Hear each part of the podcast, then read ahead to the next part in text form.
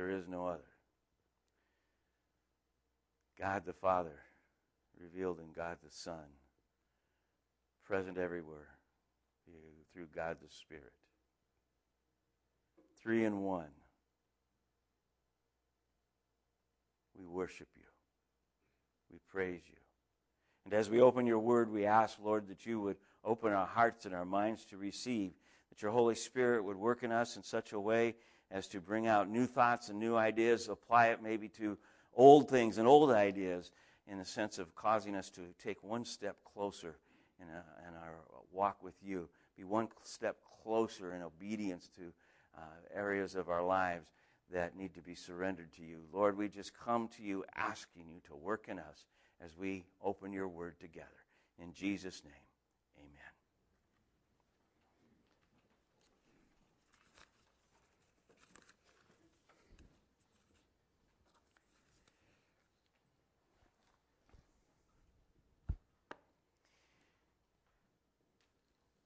Looking again this morning in Romans chapter 12, uh, we'll be looking at verses 9 uh, through uh, 13 as far as the context goes. And so, uh, Romans chapter 12, verses 9 through 13. Paul writes, Let love be genuine, abhor what is evil, hold fast to what is good, love one another with brotherly affection, outdo one another in showing honor. Do not, do not be slothful in zeal, be fervent in spirit, serve the Lord. Rejoice in hope. Be patient in tribulation. Be constant in prayer. Contribute to the needs of the saints and seek to show hospitality. A couple of weeks ago, we looked at verse 9 and the idea of, of genuine love that it's speaking about here. I'm not going to go into great detail again this morning about it, but just a reminder that genuine love is something that begins with God. And he loved us first. And all of the things that we talked about in reference to that also leads us to that picture that a genuine love, as we, we love, as God has loved us, we, we must love Him. If we don't love God, we're never going to show the affections and things that is talked about here to one another. And to do this all requires the being filled with the Holy Spirit. Uh, again, going back to Ephesians 5, where he says, Be filled, don't be drunk with wine, but be filled with the Holy Spirit. An ongoing process of growing in the Lord. The Holy Spirit having more and more and more of us as we grow in Christ. And so, as we look at this, we realize that as we love God, as we love each other, we begin to think, if you will, the, the, the way God begins, the way God thinks, as revealed in His Word, as the Holy Spirit opens our eyes to the Word, we begin to understand the things that are evil. Before I was a Christian, I can tell you that I knew some things were evil. Uh, I could tell you that I knew Hitler was an evil man. I was uh, in uh, middle school at the time that Adolf Eichmann was caught. Adolf Eichmann was the uh, German officer in charge of the concentration camps and the uh, ethnic uh, cleansing in reference to the Jews and also blacks and, and some Christians as well. And uh, they caught him in, uh, I believe, Brazil, the Mossad of, of, of Israel. And uh, normally they just simply assassinated these people uh, where they found them. But in this case, they actually arrested him or, or captured him. I can't say arrested him, snuck him out of the country and back to Israel. and uh, had him brought up as on war crimes. And of course, this brought back to mind uh, in our culture, in our time, in the 60s, all of the things that had happened in the Holocaust. And I'm not a, at that point, I'm not a Christian. I'm not a child who goes to church. I've been exposed to Christianity through my grandmothers and, and some of my family members. I've been to church, but this was not a part of my life. I definitely did not know the Lord nor much about the Word of God. Didn't know the, the Bible as the Word of God, other than it was the book that my grandmother read all the time. And uh, so my understanding of Christianity, good and evil, that kind of thing, was pretty slim. But when I saw what I saw in the pictorials of Look magazine and, and Post and others that were at that time magazines that were re, re- revealing all of this stuff once again that had gone on, I realized there is a sense of evil. And I want to make sure that you understand as we talk about this. Even without the Lord, we can understand a sense of evil. But when we become Christians, we begin to realize that that there's more to evil than just the obvious wickedness of a few. Evil is anything that misses God's purpose. Anything that misses his purpose. Anything that misses the mark he has set before us in the sense of what needs to be accomplished. Any, any variance is evil. And so we, we start to realize that all of us are evil. We've all missed the mark. And therefore, as, as sinners, unable to save ourselves, we need a Savior. So that's this idea of abhor evil. I want to make sure that you did understand it's, broad, it's, it's a far broader term than just to hate what some evil people do. And then we're to hold fast to what is good. Well, the very first thing that is good, and the only thing that is good, according to Jesus, as he spoke to the rich young ruler, is God. So if you're looking at holding fast to, to what is good, the very first picture of holding fast is to what? Hold fast to God through the blood of Christ and the power of the Holy Spirit working in you. And so we hold fast to what is good, and, and, and, and in the process, again, as we read the Word of God, not only do we determine things that are missing the mark, but then we start to see things that are hitting the mark. And we desire, those things become the things that we desire to do. Great battles sometimes going on in our soul and spirit uh, and uh, with our flesh, uh, trying to serve God and still living in a flesh that wants to be satisfied by the worldly things. But we strive to be transformed, to have renewed minds, and hold fast to what is good. And in doing this, some of the things that are good, he goes on and defines even here in this passage. For instance, in chapter 10, he very clearly tells us to love one another. Uh, and, and, and in such a way, he, he basically says, um, love one another with brotherly affection. And, you know, in, in our culture, that's almost a dangerous phrase to say. Uh, if, if, I, if I were to walk up to a friend of mine, who especially who is a, a guy, and I say, I love you with brotherly affection, in our culture, somebody might kind of take a stand back on that. So we need to understand what it means. And it means with the kind of love that a family has. The kind of love that a husband should be having for his wife. The kind of family relationship between parents and children, and even the extended family of, of grandparents and, and, and cousins and, and, and, you know, that type of picture. That uniqueness, that, that specialness. And I realized as I was reading the account of this that this is the kind of love we were to have for one another. I realized that our culture is missing a lot of that today.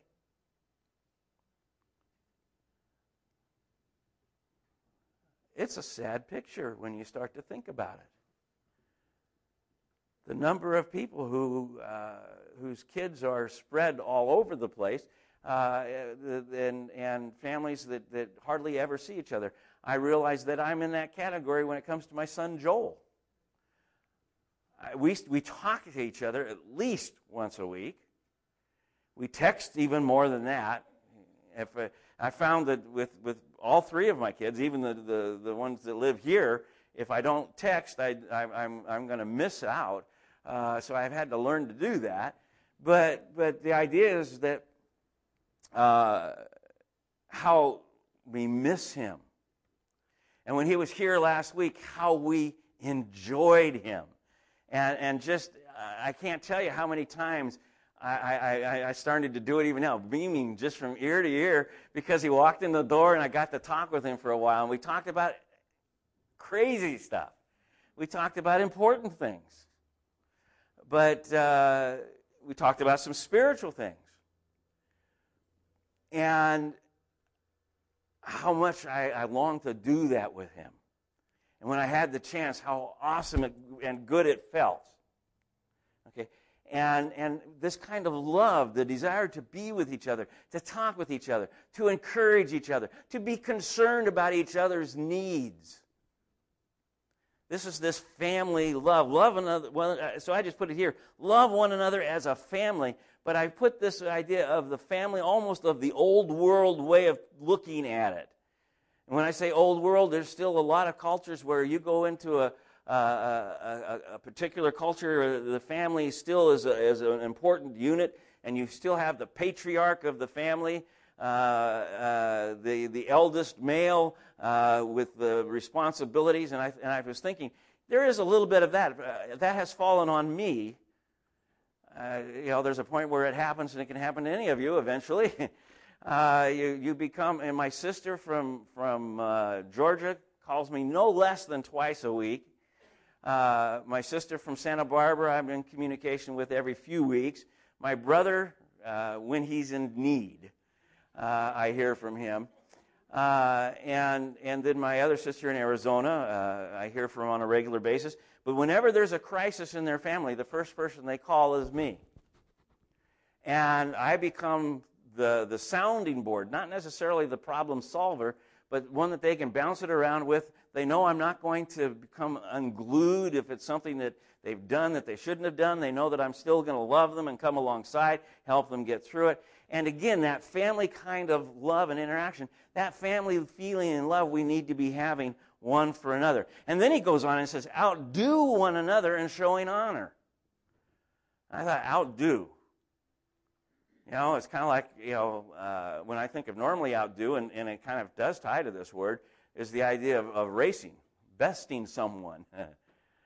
but that's not his application here. We're not to best one another in showing honor. We're to outdo it, meaning I am to give preference to the other person. Oh, in this case, I'll just do it this way. I'm to give preference to you in showing honor. Given the opportunity to, to lift you up, rather than, than you coming along and, and, and showing honor to me, my desire is to show honor to you and to encourage you and to uh, recognize you as a child of God and, and, and all that that might mean. And, and it, it, it goes even further, means to consider others ahead of yourself. This outdo one another and showing honor means to consider others ahead of yourself. In other words, all of us are, are equal before the throne of God. We live in a culture that stresses our equality. And, and so uh, we, we have certain rights in our culture.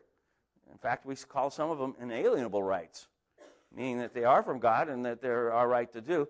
And yet, in this consideration, if my giving up one of my rights would cause your life to be benefited, lifted up, encouraged, or blessed in some way, that would be something that, if I have genuine love, I would be willing to do. Now, how many of us, uh, boy, I lost it there for a second. How many of us as parents would do that for our children? I know a number of parents that sacrifice themselves constantly in order to come alongside and minister to the needs of their children. They give up. I mean, you know, our culture tells us we worked X number of years and we have the right to what? Retire and enjoy the golden years. And I know I hear people say that they found the golden years are made of lead, they're just painted, all this kind of stuff. But, but the reality is, is that the idea was is that I've worked hard and now it's my turn to relax. Uh, and maybe that doesn't happen. I think of Bev Earhart and, and, and Dick Earhart when, when uh, their daughter died. And they took on the raising of their two granddaughters. Period. Uh, uh, uh from one from infant, and the other one came into their life at four years old. And they were mom and dad. There was no father in the picture. They gave up all of that growing old and retiring thought to raising two girls. And to the best of their ability, raising them in the Lord. They sacrificed so that they could go to Christian school. Uh, they, they gave, uh, they, they, they set things that they would like to do aside so that they, they could do sports or that they could do music. They could pursue uh, all of the things that, that, that God was giving them the gift to do so that they could help. The things that any parent would do that they had already done once. And so we come and find ourselves with family, we're willing to do that. We're supposed to incorporate that into this body. We're supposed to incorporate that into our relationship. We give to missions. Why do we do that? Not because we're wealthy. I look in here and I know we don't have any wealthy people, but you realize that we have a generous congregation? Collectively, there's a, a good chunk of money that goes to missions. And when there's a specific need, it's not unusual to see this congregation rally. I've seen this congregation buy a van for a handicapped person. I've watched this congregation buy a bed for someone who, who uh, had to have a special bed to sleep in, and it wasn't, wasn't inexpensive. I've watched this congregation come alongside people to make sure they had enough money to get to, uh, to uh, Bible college. And so we, we, we're in the right mode as far as willing to separate with our money, but it's not just the money. It's the whole context of relationship. Giving of ourselves so that someone else can be blessed. Consider others ahead of ourselves. Um, uh, Paul writes to the Philippians in chapter 2, he says, Do nothing from rivalry or conceit, but in humility count others more significant than yourself. I, I come alongside, and, and, it doesn't, and it doesn't say whatever they give a, a status. Consider others that have this status or better more significant than yourself. But these people uh, here, you don't have to worry about. In fact, at one point, the scripture is concerned, you know, be careful. You don't spend too much time honoring the wealthy and ignoring the poor. You know, giving honor to these people and ignoring these people. So this this picture of consider others more uh, ahead of yourself, uh, others more significant than yourself. Uh, one picture uh, was specifically was uh, from Adam Clarke. He says, "Let neither grief nor envy affect your mind at seeing another uh, honored and yourself neglected." Let me say that again. Let neither grief nor envy affect your mind at seeing another honored and yourself neglected. In other words, when you see someone else in the body blessed and, and they receive something that really would have made a difference in your life, but they, for whatever reason, received it, God allows it there and not here, there's a tendency to be a little bit what? Yeah, jealous or downcast. It looks like God is favoring someone other than you. You can even have an attitude. I've even seen it. Where I've seen, uh, I don't know how many of you know Chuck Dwelly. Uh, Chuck was uh, diagnosed with four, uh, four, stage four cancer back in the uh, late 70s, uh, early 80s, and he had the elders of the church pray for him. Uh, the, the doctors went back the next week and did a new set of tests, and were absolutely blown away because they couldn't find any cancer at all. That Chuck was uh, is still with us today. He's uh, uh, active. Okay, well, how come him and not me? Kind of attitude. And there were some people who were really actually felt cheated because they've been praying for a healing for either themselves or for a friend. How come Chuck got one and I don't? Well, that's because we live in God's sovereign picture. We don't know how it all comes together. But we should be what? Rejoicing. And I want to share with you one of the people in my life that has absolutely showed me how this works Larry Brisbane. Not all of you know Larry. Uh, some of you uh, missed him because he moved a couple of years ago. We mentioned him in prayer this morning. Larry and Chloe Brisbane moved down to Carmel Valley, where it would be warmer. And uh, they, uh, Larry is, is, is a quadriplegic, been in a wheelchair over 30 years. Uh, he's already beat most of the statistics about people in his physical condition in surviving as long as he has uh, to uh, in in in, the, in that particular situation, and uh, one of our elders. And every time there was a point of time to come to pray for someone who was sick and anoint with oil and pray over the sick, uh, he was he did not want to miss it. When we came to your house, we figured a way to get him in and everything else. You know. Um, and he prayed with absolute confidence that God was hearing and that God was listening, and that unless God said otherwise, you know, there could be a healing happening right now. Do you think anybody had ever prayed over Larry? You think ever, Larry had ever prayed for himself, his wife? Absolutely. And one day, Larry shared with me something that stuck in my mind. He says, I am comfortable at this point leaving it in God's hands and His timing. I know with absolute confidence I have a new body eternally, and that this is but a moment. But he never hesitated to pray with faith, in confidence of God's sovereignty, to see someone healed. And had prayed over people who were touched and ministered to and healed. And walked away singing joyously.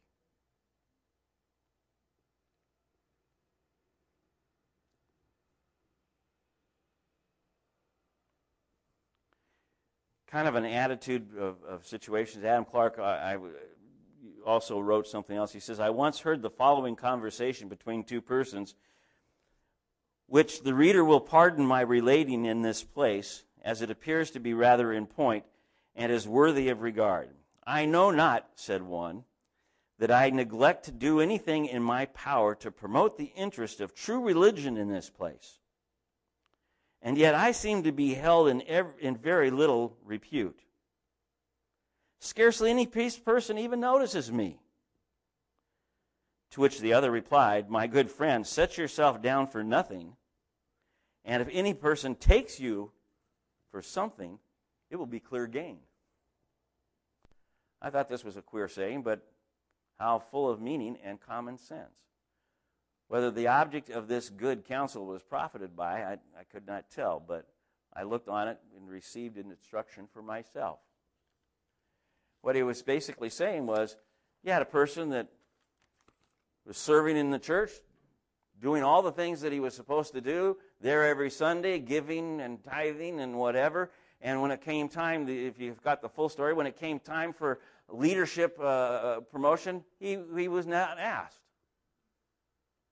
And he was ticked off because he was doing everything that he should be doing.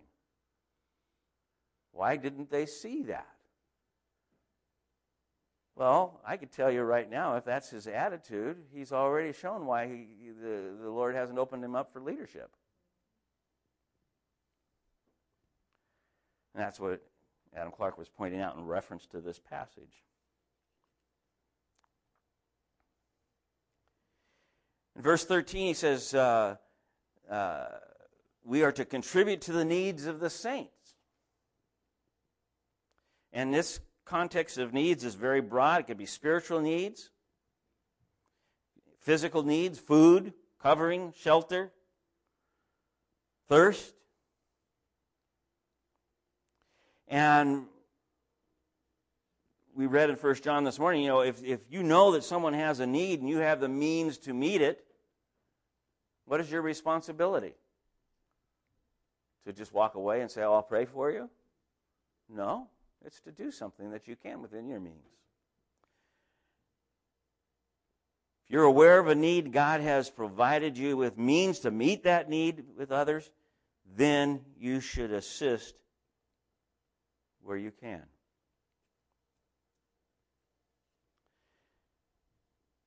We've all been given resources, various talents, spiritual gifts to accomplish these things.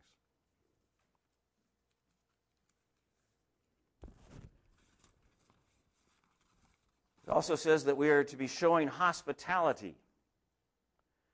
Um, a lot of times people uh, look at the idea of hospitality as simply opening up your home possibly the idea of meeting the needs of missionaries when they're out of, you know, coming from out of town, uh, meeting the needs of, of, Christians who are traveling. And back in the time of, of uh, the, the writing here, uh, those were definitely needs. Uh, it wasn't like there was an inn on every corner and this type of thing.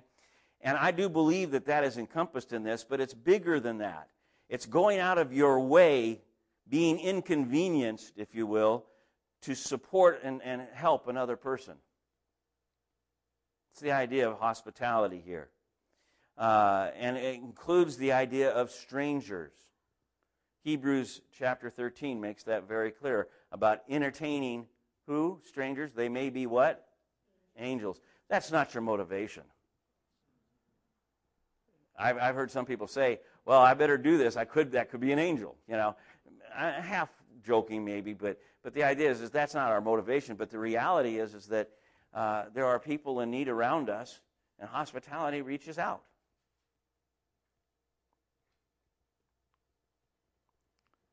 So when we're to minister to the needs of the body around us day to day and come alongside with assistance for even the strangers contributing to their needs. I think of Ted's mother in law uh, who was traveling. They had the flat tire uh, or, or, car problem up in, I think they were in Idaho and the mechanic came alongside, and even though he was supposed to go home, he came alongside in such a way and said, I will stay on this until it's fixed so you guys can get back on the road. It still was the next day, but he did it. And he got him, got him on the road safely. That was a very hospitable thing to do. It was sacrificial. It was beyond the call of duty and it ministered greatly to needs. Now, I don't know if that man was a Christian or not. Some might say he was just a good businessman, you know, wanting to create that good reputation. I, I'm not going to argue that. But it is a picture of what we're trying to say.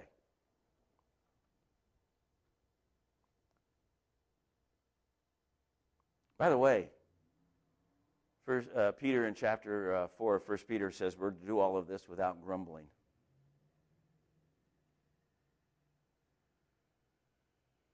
There is a tendency sometimes, I'm guilty of this. You know, not again.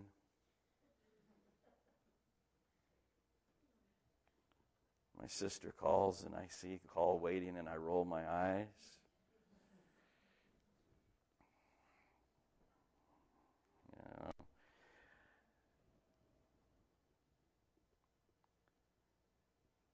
without grumbling. While putting the needs of others ahead of ourselves, we are to do it without grumbling. Boy, that's not our natural way of doing things. That's all there is to it. Everything I've shared with you is opposed to the flesh in the sense of what the flesh wants to do. We want credit. We want due recompense for whatever we do and more.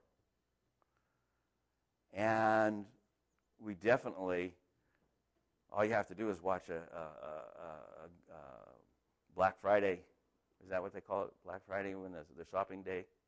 All you have to do is watch the Target line on Black Friday and realize what the human nature is. Get out of my way! Get out of my way! That's my TV! I remember as a child, downtown Emporium, San Francisco, going with my grandmother to the bargain basement sale. They did that once every couple of months. And they got all the stuff that nobody bought over the, the, the previous quarter back downstairs. And I would, she, she'd leave me sitting on the stairs about four steps up. I have, to this day, never seen anything so amazing. I mean, people pushing people, people grabbing at each other, actual clothing being held by two people and ripping, uh, you know, uh, stuff flying in the air. Amazing. But that's our nature. I want it. I got here. I got here. I was the first in line. I've been waiting all night. Whatever. We deserve, we earned, we whatever. And this is not the Christian attitude. That's the attitude of the flesh.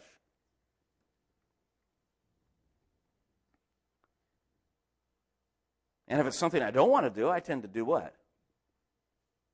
Drag my feet. But I'm not any different than anybody else there. I see my own needs, and I have to confess more than needs, my own wants. And I think if I meet this need over here, I can't meet this need, want, here.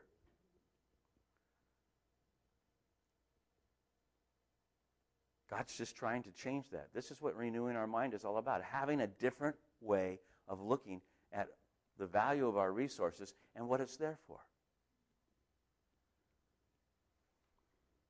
Our resources, if we, we, we say this thing, we give a percentage to our, our, our giving on, on, a, on, at the church, and then we say, and the rest belongs to God as well. If that's the case, then as we mature, as, we, as, we, our, as our mind is renewed, and as we, we grow in Christ, as the transformation is, is taking place, there be, should be more times where we are at that point where we would say, I would give up this for them to have that.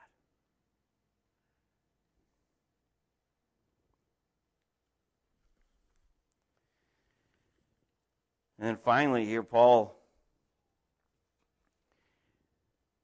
knowing the battle between flesh and spirit, put in the very middle of this section, the one I skipped, verse 11 do not be slothful in zeal, be fervent in spirit, serve the Lord. I can rephrase that and say, I am to serve the Lord with a fervent zeal. And in such a way as to not draw attention to myself.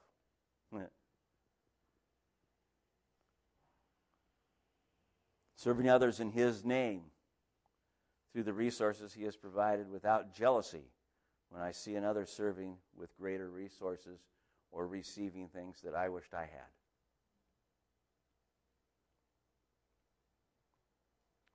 And this idea of serving the Lord, I serve the Lord, I am a slave to the Lord. Kurios. He has all the rights over me, sovereign in all respects. Matthew points out this kind of relationship. And it can be given to only one. He says you can only serve one master. When it comes to this kind of relationship, you can only give this loyalty, this relationship to one. You either serve the Lord or you don't. And if you don't serve the Lord, you automatically are in a, second category. You're serving the devil.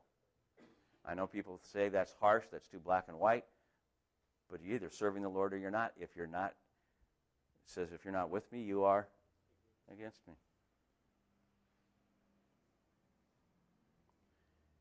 And no matter what your status, doesn't matter what physical situation you have, how much money you have, what your health is, all of us are called to serve the Lord.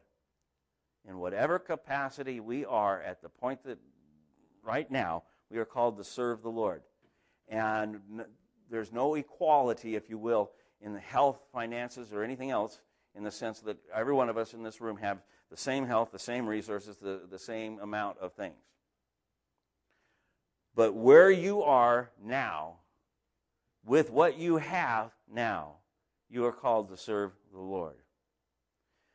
Donald Barnhouse put it this way You may be the president of an advertising uh, agency, or you may be a patient in a home for incurables.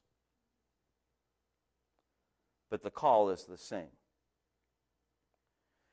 love, putting others first, with a fervent zeal, serving the Lord.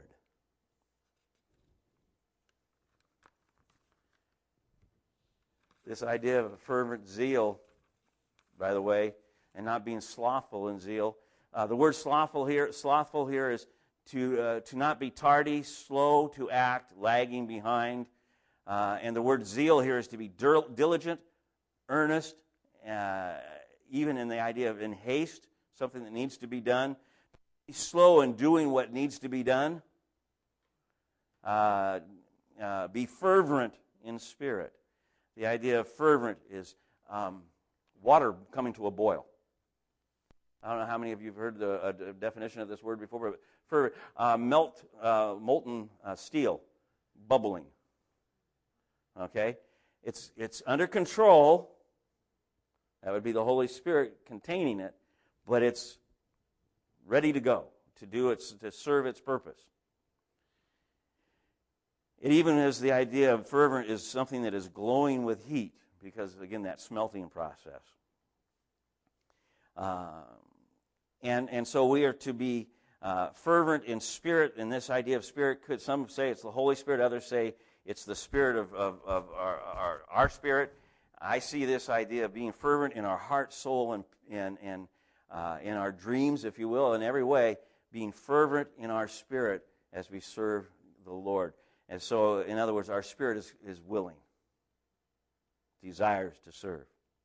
And as it comes to a boil, the idea is, is that we're active, we're doing it. And, and, and in a sense, that's the zeal. Once it comes to a boil, how fast, if you need boiling water for something, how fast do you have to use it? Well, you can just turn it off and wait until the next day, right? No, if you don't use it immediately, it's not going to accomplish the purpose, is it? And so there's that sense of zeal tied to that, the haste to make sure now that God has put it all together, don't, don't tarry, don't be slothful, don't be slow. Let's go, go to it and do it. I'm to be doing what needs to be done around me as God reveals it to me. There was a person that we saw in the book of Acts uh, in chapter 18, Apollos, says that he was that kind of guy. And even though he didn't understand everything in reference to Christ, he was out there preaching him and showing the, the everybody how the Old Testament uh, t- testified to Christ, and he couldn't wait. He was ze- he had this zeal, this earnestness. He was uh fervent in his presentation. Uh, I think it says earnest or eager, but but the same word fervent. He was boiling ready to go. He couldn't wait to declare. Okay, what does it take to get to that point? Well, part of it is what we're doing today. We've, you know, is the idea is, is, is doing something that turns on the flame. Reading the Word of God, prayer, coming together and serving together in the sense of, of, of ministering one to another, uh, to encourage each other, to stimulate each other, to kind of get that fire going so that there's, it comes to a boil, so that we're ready when we go somewhere or do something on a daily basis, even being in the Lord, being in prayer, being in the Word, so that we're ready to declare, ready to spill forth. We're always ready to serve in that sense. Peter tells us to be ready in and out of, of, of, of season, in a sense, to do what? To declare, to tell what God has done.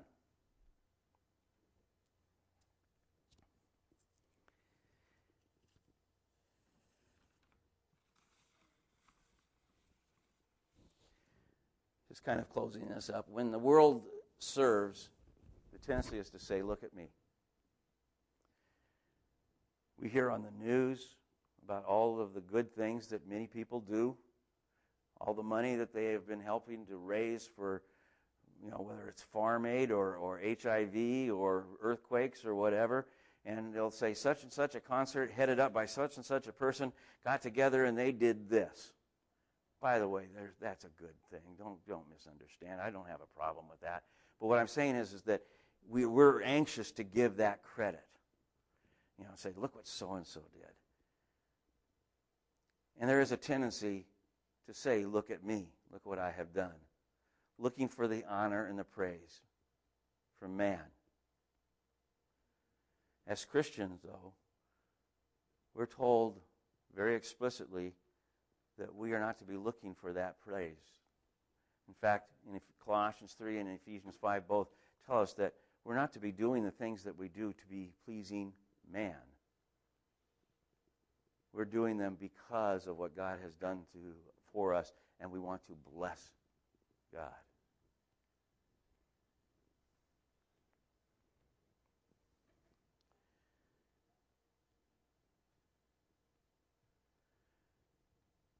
The idea of ministering to the needs of those around us, putting others ahead of ourselves, being fervent in spirit, all of this is something that God produces in us as we are transformed, as our minds are renewed. So I kind of put it this way in my little summary for me. I am to serve the Lord with a fervent zeal, putting others ahead of myself, excited to see others blessed. Even when it appears the train has passed me by.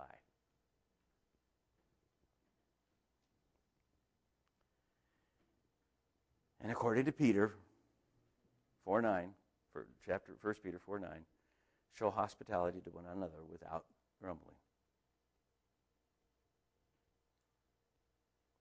And again, in the flesh, this cannot be done. But filled with the Spirit, with the transforming of our mind, the renewing of our mind, becomes possible.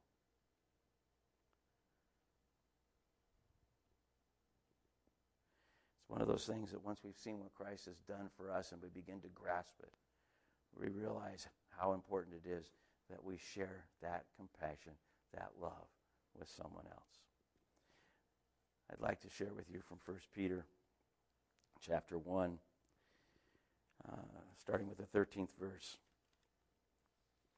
Peter says, Therefore, preparing your minds for action and being sober minded, Set your hope fully on the grace that will be brought to you at the revelation of Jesus Christ. As obedient children, do not be conformed to the passions of your former ignorance. But as he who calls you is holy, you also be holy in all your conduct. Since it is written, You shall be holy, for I am holy.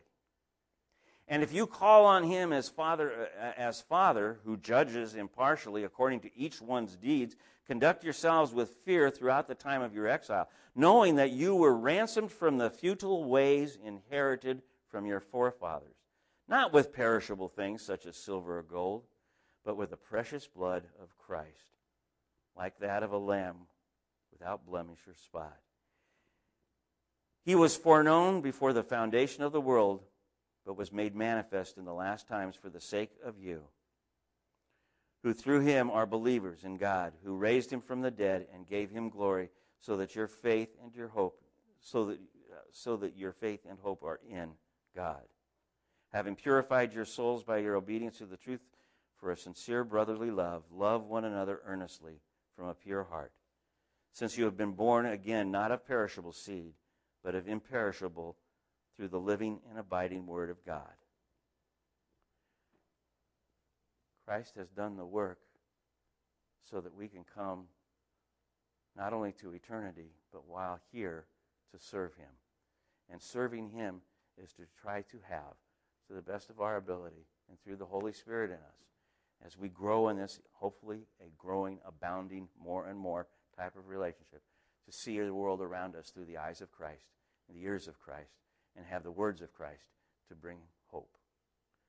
And uh, I see that very clearly here You know, this is to be something that is of a fervent zeal in us. And so as we come to communion this morning, it's an opportunity for us to say, Lord, give us that I almost have to say it, I guess, in a sense, uh, scripturally, give us that, that, that, renew that love, you know, uh, that we have for you and, and cause it to be kindled and, and, and, and, and on fire for you. Um, it, was neat, it was interesting to see uh, Donald Barnhouse use the word a glow in the spirit. That seems to me something that's normally reserved for Pentecostals.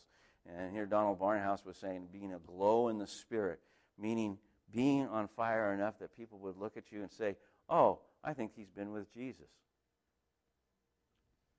Would the ushers come forward? Um, hold the communion until we've all been served and we'll share together.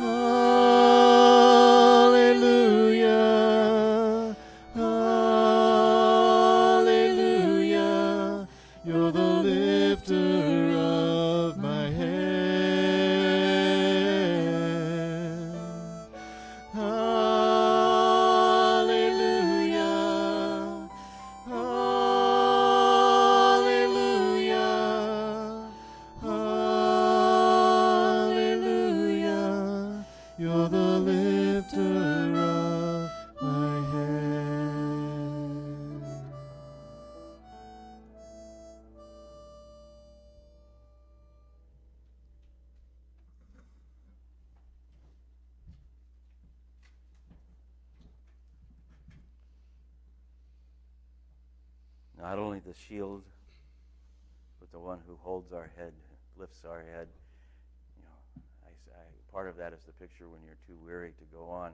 He holds your head, he lifts your head. Um,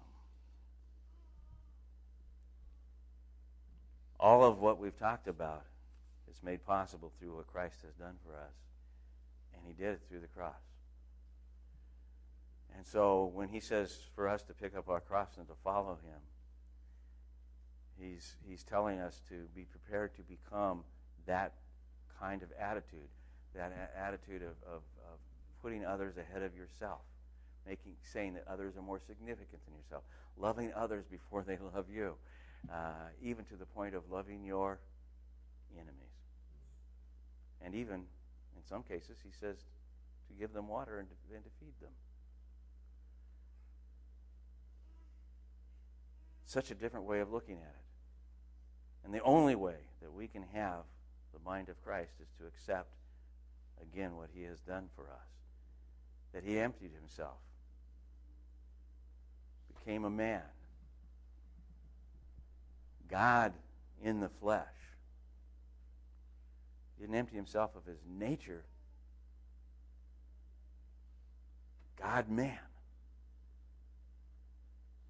Even to the point of serving man, to the point of the cross. And so at the supper on the night of his betrayal, he took bread and he just clearly said, This is my body. It's been broken for you. As often as you eat it, do it in remembrance of me.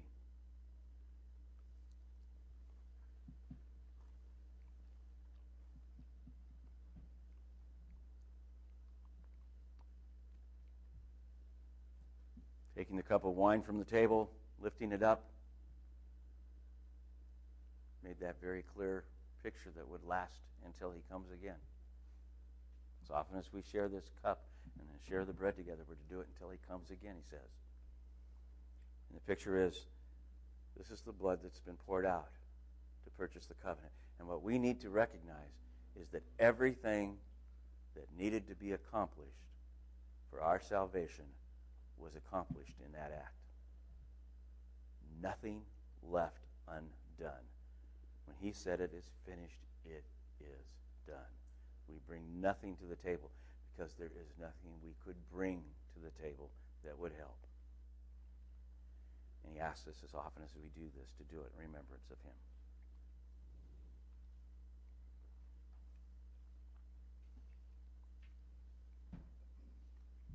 Father, again, as we come to your table, we recognize how weak we are and, and, and how caught up in the flesh we still are, and how much the, the need for transformation and renewal still needs to occur.